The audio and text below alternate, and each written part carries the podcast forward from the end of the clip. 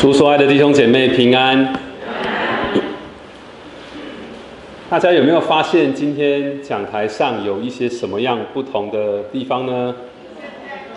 圣诞树啊，还有呢，这边的蜡烛，呃，这是一个江陵旗的花环，因为我们进入了教会年的哪一个节期？江陵旗，基督将要降临的这个江陵旗。江陵旗总共有四周，每一周我们都会点燃一根蜡烛，直到点完四根蜡烛，也把中间这根主要的白色蜡烛点起来，就即将要是圣诞节。所以你看，现在只有一根蜡烛点着，不是说其他的蜡烛忘了点，或是被吹熄了，因为今天就是江陵旗的第几个主日？第一个。在江陵期，我们预备自己的心，一方面我们纪念耶稣基督的第一次的来临，也就是他曾经道成了肉身，来到这个世界，也居住在这个世界，是为了要救赎我们。另一方面呢，我们也期待，我们也准备心迎接基督第二次的来临，因为我们一切的希望都是因耶稣基督而得到满足，所以我们渴望他的来临。我们的存在，我们的生活，我们所做的一切呢，也都是为了基督耶稣要再来而做的准备。大家刚还有一件事情没有发现，就是今天讲的还有一个东西跟上一个礼拜不太一样。再观察一下是什么呢？好，紫色被我挡住了哈。我们圣坛的节旗的颜色变成了紫色。这是江陵旗常用的颜色，表达悔改、反省，提醒我们是要在神面前悔改的罪人，我们也切慕他的赦免。那紫色也是君王的颜色，提醒我们主曾说过，他还要再来，这位大能的君王要统治万有，如同刚刚诗歌所说的复兴这地全能的君王。我们在江陵期也切慕渴望欢迎他的再来。如果根据农历年的算法，我们会把大年初一是定为新的一年的开始。那么在教会年呢，新的一年是从哪一天开始啊？就是今天，就是江陵起的第一主日。所以这个机会要跟大家说一声新年快乐，大家也可以互道新年快乐。好，因为我们在新的一年当中，继续依靠我主耶稣所赐的信心，享受神丰富的供应还有应许。也愿我们一起在江陵节、江陵期的期间，更多经历等候神的宁静，还有平安。在两周前呢，啊，杜牧师带着我一起去探望教会一位九十四岁的姐妹，年长的姐妹叫赵雄淑玲奶奶。到了这个赵奶奶家呢，我看见她虽然身体很衰弱，行动不便。但是她还是精神奕奕，和我们对话都很流畅。特别呢，当这个杜牧师向杜奶奶、在向这个赵奶奶介绍我的时候，他说：“啊，以会以后就是这位黄教师来看您喽。”啊，我印象很深刻哦。这个赵奶奶脸上流露了很开心的笑容。我心里那时候也想说：“好，我以后有机会就要再来看看这个赵奶奶。”那在遇到这个赵奶奶，呃，是不久之后，就是在两个礼拜后，也就是前天礼拜五的凌晨，好，在仁爱医院看到这位安息了的赵奶奶。计划赶不上变化的，好，弟兄姐妹，我们的人生总是计划着、期望着下一步，但是我们人所定的计划都有一个共通性，就是。我们没有办法保证我们的计划、我们的期待一定会实现的，或者说我们的期待常常有落空的可能的。那么神的计划和我们人的计划有什么不一样呢？我们今天一起来看耶稣基督的计划。我要请大家翻开马可福音十一章，马可福音十一章，在和合本圣经新约的六十三页。双排版圣经在一五二五页，一五二五。马可福音十一章的一到十节，在六年前的中之主日呢，慈和教师曾经用这段经文来讲到，这是很帮助我们的讲道。建议你也可以回去听，可以更多认识神对你生命的带领，还有呼召。在六年之后，我们要一起再来看一次这段经文。我们同声来读，请。耶稣和门徒将近耶路撒冷，到了伯法奇和伯大尼，在橄榄山那里。耶稣就打发两个门徒，对他们说：“你们往对面村子里去。一进去的时候，必看见一批驴驹拴在那里，是从来没有人骑过的，可以解开牵来。若有人对你们说为什么做这事，你们就说主要用它，那人必立时让你们牵来。”他们去了，便看见一批驴驹拴在门外街道上，就把它解开。在那里站着的人有几个说：“你们解驴驹做什么？”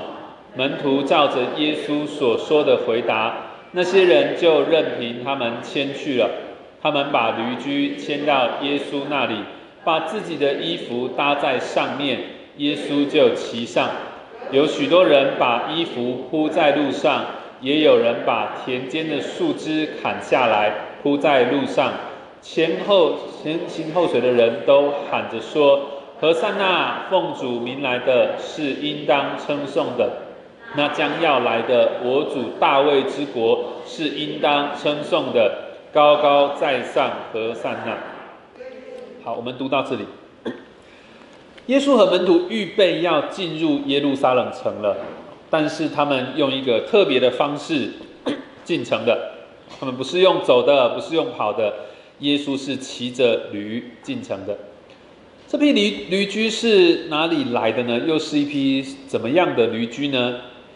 在二到三三节，好，耶稣向门徒预言说，他们只要一进到对面的村子，就会看见这批没有人骑过的驴驹。耶稣也预言说，这个驴驹的主人会向门徒发问，但是没有关系，只要门徒回答驴驹的主人说主要用它，这个主人就会同意让这些门徒把驴驹给牵走。这个事情有没有如耶稣所预言的发生呢？有的，在四到六节，门徒就照耶稣说的去做，而事情的发展也就果然如耶稣所说的。耶稣知道什么事情会发生，他也知道一切的事情一定会按照他详细的计划。但是，耶稣所知道的不仅仅是这样子而已，这一切的预备还有发生，是更特别也更有历史性的意义。这个事件也记载在其他三卷福音书，也就是说，四卷福音书都有记载这个事件。在马太里面的记载就告诉我们。耶稣这样子骑着驴驹进入耶路撒冷，是要应验旧约的预言，说到以色列人的王，说到弥赛亚会这么做，是上帝早就计划、早就安排好的。在旧约的哪里呢？在撒加利亚书九章九节，这里说：“西安的民啊，应当大大喜乐；耶路撒冷的民啊，应当欢呼。看啊，你的王来到你这里。”他是公义的，并且施行拯救，谦谦和和的骑着驴，就是骑着驴的驹子。为了应验旧约的预言，耶稣真的来了。从马可的记载，我们可以看见耶稣是一个循序渐进的，按着计划行事的主，万事也确实为他效力。所以他就按着他自己所预言的，让门徒找到了驴驹，也进入了耶路撒冷城。根据我们刚才读的马可福音的记载，这些跟随耶稣的群众好像也能够理解这整个事情的意义。所以当驴驹被牵来了，他们就用自己的衣服铺在驴驹上，作为耶稣的坐垫。他们也把自己的衣服，把砍下来的树枝。就这样铺在通往耶路撒冷的路上，他们喊着说：“在九到十节，何塞那奉主名来的是应当称颂的，那将要来的我主大卫之国是应当称颂的，高高在上何塞那。何塞那这句话是什么意思呢？这个肯定不是一句中文，对不对？你看得懂他想和善那，但是你不懂他什么意思。这个句话是亚兰文啊，在希伯来文还有希腊文都有直接的翻译。像在诗篇一百一十八篇二十五节说：“耶和华，求你拯救。”这句话的希伯来文是什么？阿那亚卫何西亚那。阿那亚卫啊，就是神呐啊，何西亚那念快一点，就是和善那，就是和善那的音译啊，就是救我啊，救命啊！但是这个字在当时已经是一个不，已经呃不是只是一个呼救的声音了，它已经是一个在礼仪、在崇拜当中大家会喊的话了，也是一个欢呼了。所以这群人跟在耶稣的后面，他们拥戴着耶稣，他们说：“何山呐！”他们不是在救命啊，他们是在欢呼。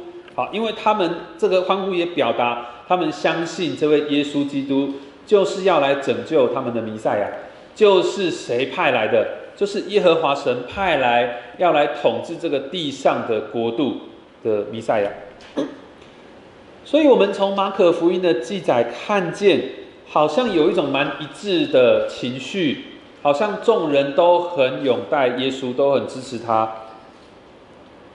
但是问一下大家，在当时在那个现场，在耶稣基督骑驴进城的现场，是不是所有人都认为耶稣是弥赛亚？是不是所有人都认为耶稣是来拯救大家？然后是不是所有人都是耶稣的支持者？不是，好，怎么看出来呢？我们从耶稣骑驴这段记载来找找看，其他三位记者是怎么说的？好，刚才说其他三卷福音书也有记载这个事件，对不对？我们来看看其他三位见证人，他们有什么不同的记载？路加记载说，将近耶路撒冷正下橄榄山的时候，众门徒因所见过的一切异能。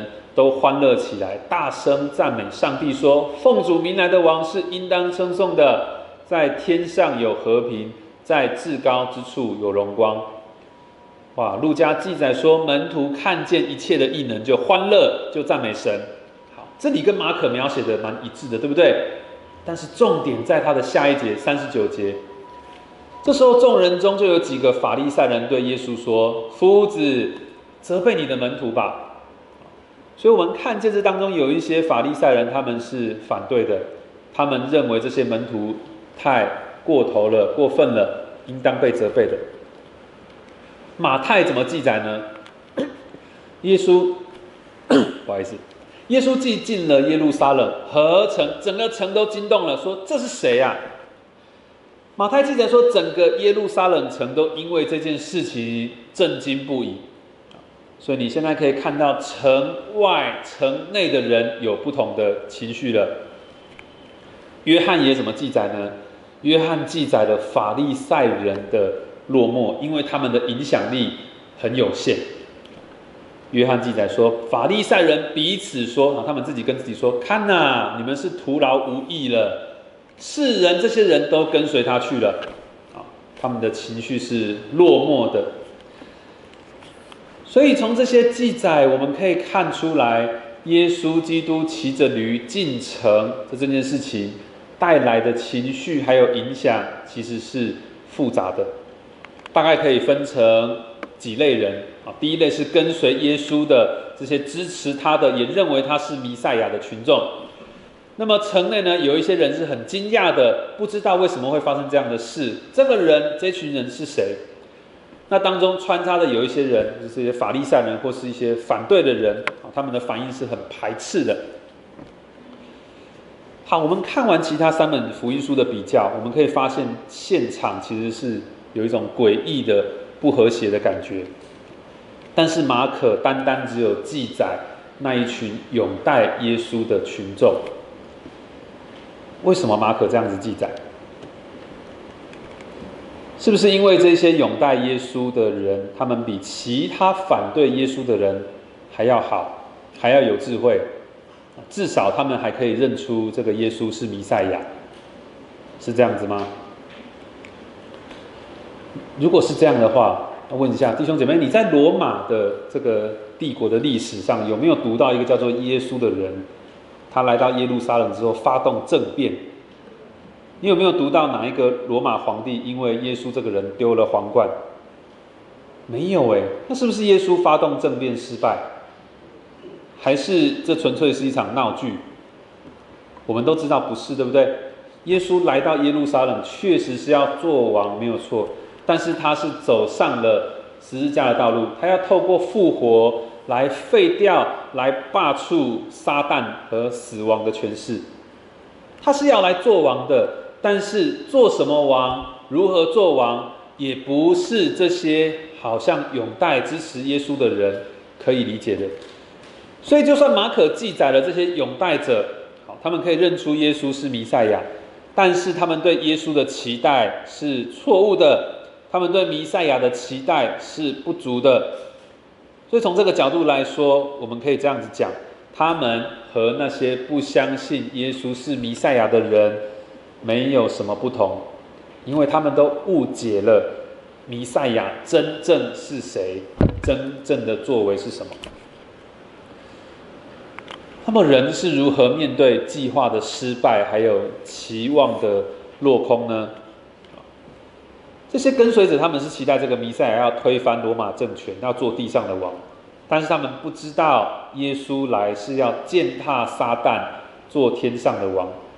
这些跟随者以为他们是来为耶稣基督铺路的，他们不知道耶稣是要来为他们的生命开道路。这些跟随者以为他们需要这位。呃，弥赛亚来改变他们地上国的国籍啊，不要再做罗马人。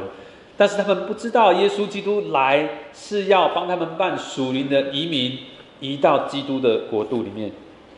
而这位弥赛亚太不按大家的期待出现了，他也不按大家的计划做事，他也不按照大家的计划和期待坐在那个王位上。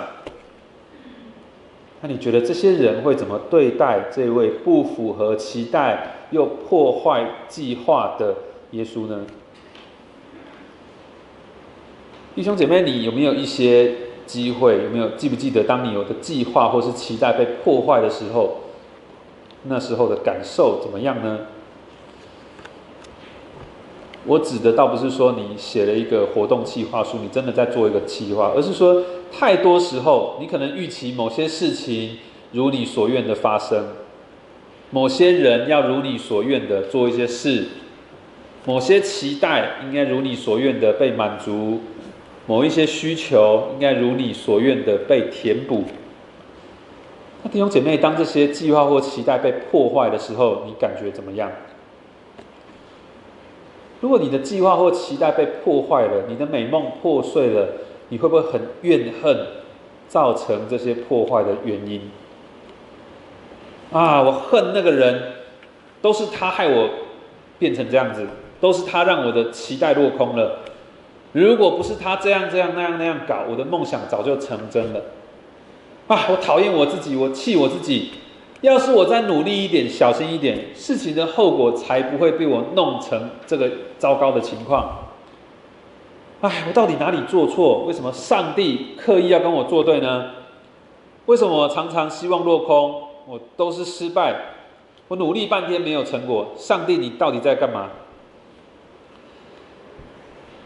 弟兄姐妹，当你遭遇这些事，你会不会对于那些破坏你的计划、破坏你期望的人，你恨得牙痒痒的？有时候是别人，有时候可能就是你自己，有时候你也找不到原因，你就归咎给上帝。有机会的话，你会不会想要复仇？你会不会也想要让他尝尝这种被破坏的感觉？你会不会想要毁掉他？无论是他的名声，他在众人面前的声望，甚至他的生命。当耶稣所做的不符合这些人的期待，当耶稣不被承认他的身份，他被认为是假的弥赛亚，当众人认为耶稣破坏了他们对弥赛亚的计划还有期待的时候，他们怎么对待耶稣的？哇，好大的反差！当人们迎接这个君王的时候，用衣服、用棕树枝铺起了一个星光大道，欢迎他来。但是，当人们觉得这个王和他想的和他们想的不一样的时候，他们不是给他衣服，是扒光他的衣服，他们不是给他棕树枝，是给他一个木头做的十字架，把它钉在上面。所以，当人面对计划中的脱序还有失控的时候，我们看见这些人是愤怒的，他们动了杀机。当他们面对期望的落空，他们觉得被背叛，所以他们要毁灭这个不符合他们期待的君王。弟兄姐妹，不只是他们，我们罪人也都有这样的动机，我们也都明白这些事的。但是弟兄姐妹，有一件事情却也是我们都不明白的，就是当我们犯了罪，当我们破坏了神创造人、希望人顺服他旨意而生活的这个计划，当我们破坏了神完美的计划的时候，当我们在罪恶里也脱序、也失控，当我们使神的期望落了空，我们一次一次的使他失望，我们背逆神的计划，但是神。没有放弃我们，神没有毁灭我们，神赐下他的爱子要来挽回我们。神如何面对被我们所破坏的一切呢？弟兄姐妹，在江陵期，我们也读一卷先知书，叫做以赛亚书。因为在以赛亚的处境，他在由大王面对这个亚述帝国这个强国的入侵的时候。当时的君王挺不挺他？当时的君王亚哈斯背弃上帝，听不听这个先知的教训？不听的，他藐视这个以赛亚的训诲。所以以赛亚的这个以赛亚书里面的内容，以赛亚常常写出在绝望当中的盼望。他的盼望只有在谁？在神那里。所以我们看见在以赛亚书第七、第九、第十一章，都预言有一位耶稣基督的降生。我今天特别。呃，带大家看六十四章的一到三节，前三节就提到这个君君王，他要来的时候是有威严的，是可怕的，是令人发战的。我们一起来念这段经文好吗？请，愿你裂天而降，愿山在你面前震动，好像火烧干柴，又像火将水烧开。使你敌人知道你的名，使列国在你面前发战。你曾行我们不能力料可畏的事，那时你降临，山岭在你面前震动。多可怕的日子！这是末日神要降临的样子。这是我们该害怕的日子，因为罪人破坏了神的计划，我们不按照他对我们的期待而活。弟兄姐妹，你谁都可以计，呃，谁都可以去得罪，谁的计划你都可能破坏。但是这段经文告诉你，如果你得罪的人，你破坏了那位对计划的对象是神，那你糟糕了。可是，在那可怕的、在毁灭的末日来临之前，耶稣基督却先来了。那位和平的君王耶稣基督是骑着驴驹先来了，为了那些等候他的人来了。看起来非常可怕的以赛亚书六十四章一到三节之后，第四节却是令我们期待的。我们一起来读，请。从古以来，人未曾听见，未曾耳闻，未曾眼见，在你以外有什么神为等候他的人行事？是啊，在这位神以外，有谁为等候他的人行事呢？有一位神和其他的神不一样。神要为那些等候他的人而来，就算那些等候他的人没有办法完全理解他，没有办法完全认识他的一切，但是怎么样？他来不来？来！而且这位恩慈怜悯的神，当他来到这个世界的时候，他不是带着十二营的天使，他不是骑着战马来打仗，他不是带着刀剑要进入耶路撒冷城，他也不是这样要来到这个世界。他是谦和的、温柔的，骑着驴驹来到了耶路撒冷，正如他当初是这么谦卑的来到这个世界，降生在这个世界。弟兄姐妹，你有看过这样子的国王、这种总统、这种皇帝吗？哎，他怎么可以这么卑微的来到我们这些罪人当中？是我们犯罪，是我们。破坏了神一切美好的安排。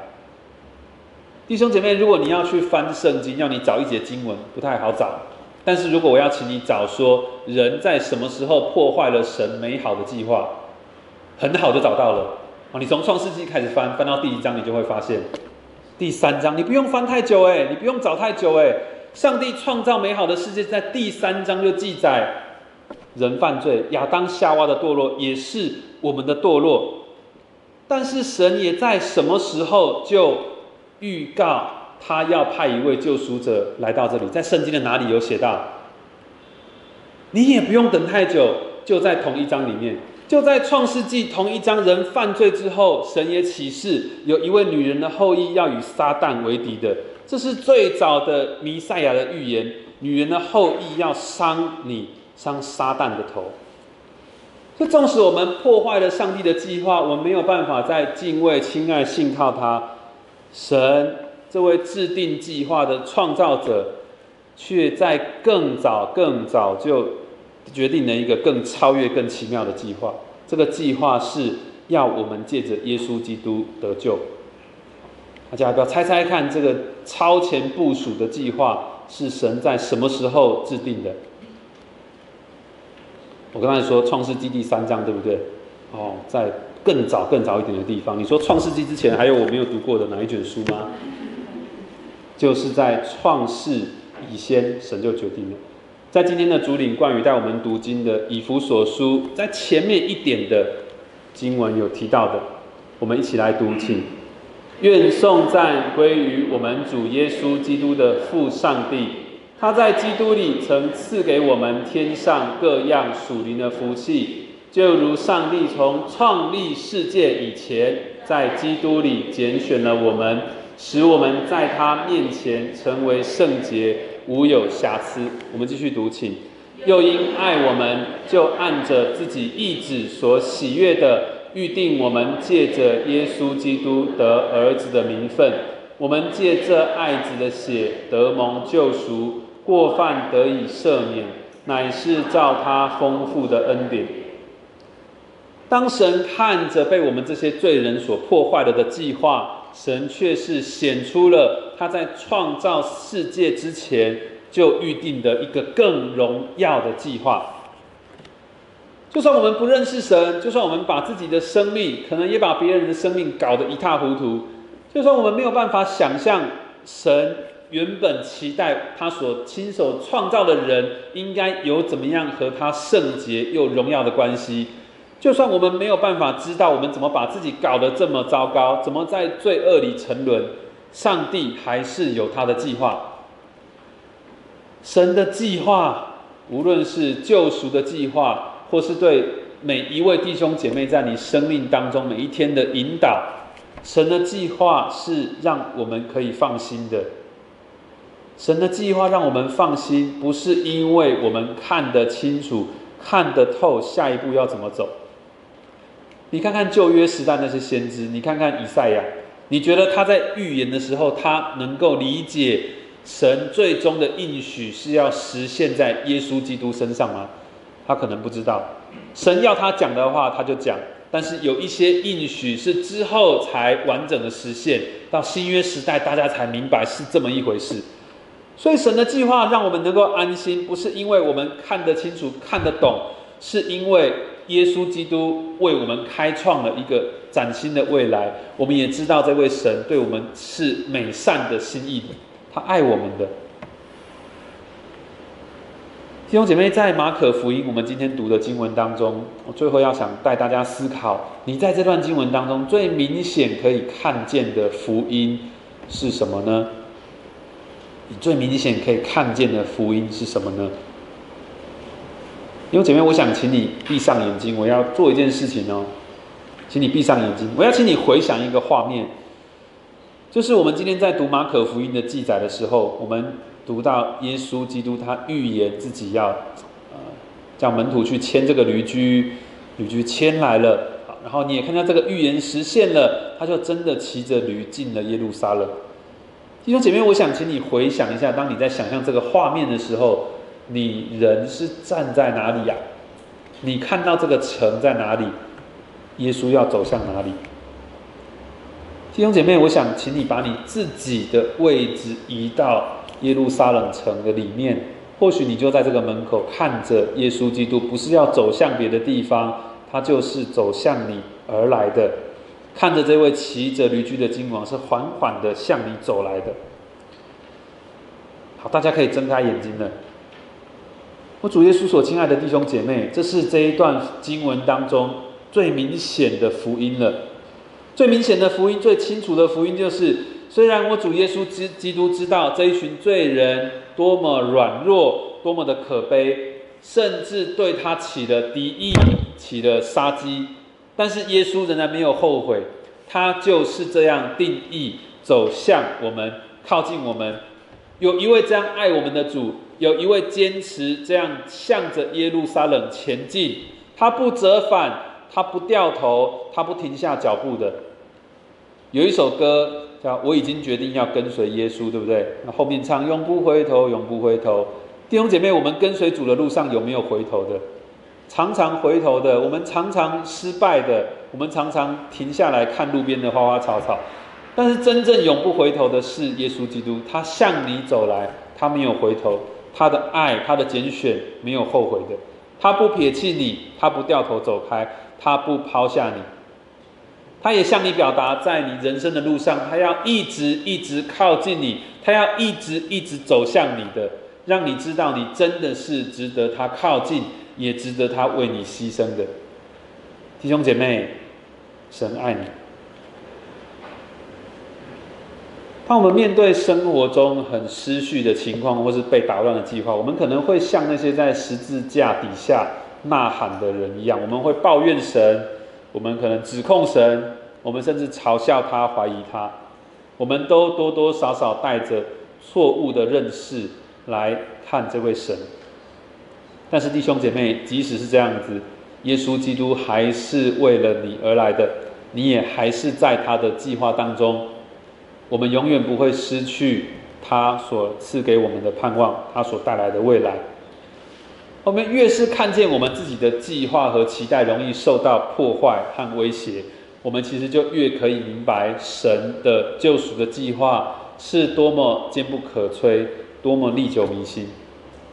这个福音不止帮助我们自己，也能够帮助我们去看到，还有好多人不认识这么好的救赎的计划。我们应该让可以让他们知道，神为我们这些破坏他计划的人预备了一个最好的计划。在降临期，我们除了纪念耶稣基督的第一次再来，呃，第一次来到，我们也期待他的第二次降临。那么，在第一次和第二次降临中间，耶稣是不是就不与我们同在？不是的，在这段期间，我们还是不断有机会享受耶稣的同在。当我们亲近神的话语，当我们一起领受圣餐，耶稣就与我们同在。他对我们的爱，就像今天经文所说的，一位骑在驴驹上的君王，缓缓的走向你我。他是乐意与我们同在的神。今天我们要再一次唱今天我们敬拜的一首诗歌。我们在诗歌的歌词，也在默想今天。经文给我们的应许，我们唱一次，就照着上面的顺序。主，你永远与我同在。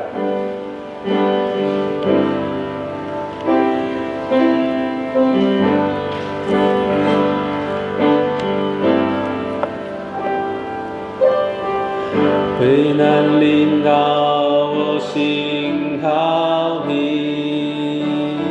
甚至你必领我度过，你心是为我坚持到最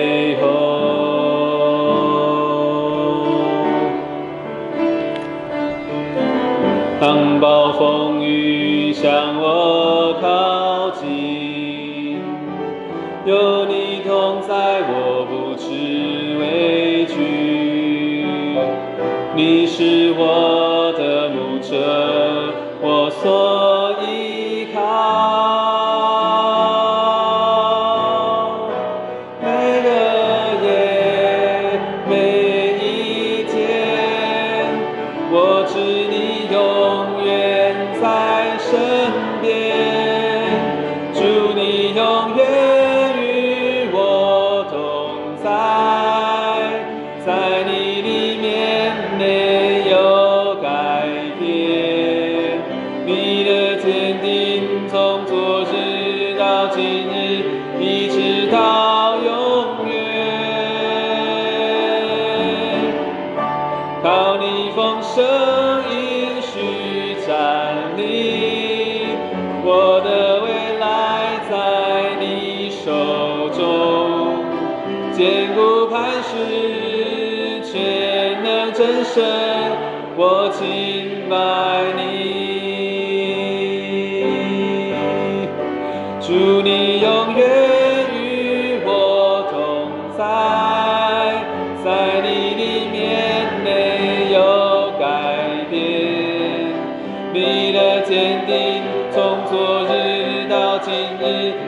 直到永远。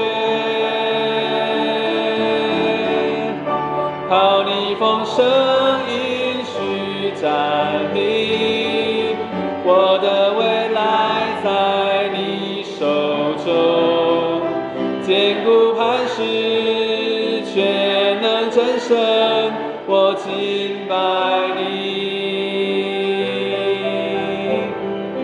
坚固磐石，全能真神，我敬拜你。弟兄姐妹，我们一起祷告。感谢父神，因为你在基督里赐给我们各样属灵的福分，你更在创世以先就在基督里拣选我们，你使我们成为圣洁，没有瑕疵。你爱我们，就按着你的旨意，使我们借着基督得了儿子的名分，是不改变的名分。主，你也按着你丰盛的恩典，借着耶稣基督的宝血，使我们得了救赎，使我们的过犯得以赦免了。感谢神，你不止一次的走向我们，你也持续走向我们，你与我们同在。你虽然显出我们的软弱，但你更显出你的丰富的怜悯。主，愿你继续帮助我们，使我们等候你的日子当中，能够依靠你，有信心的迎接你来走向我们。我们祷告侍奉主耶稣的名求，阿门。愿颂赞归于我们主耶稣基督的父神，阿门。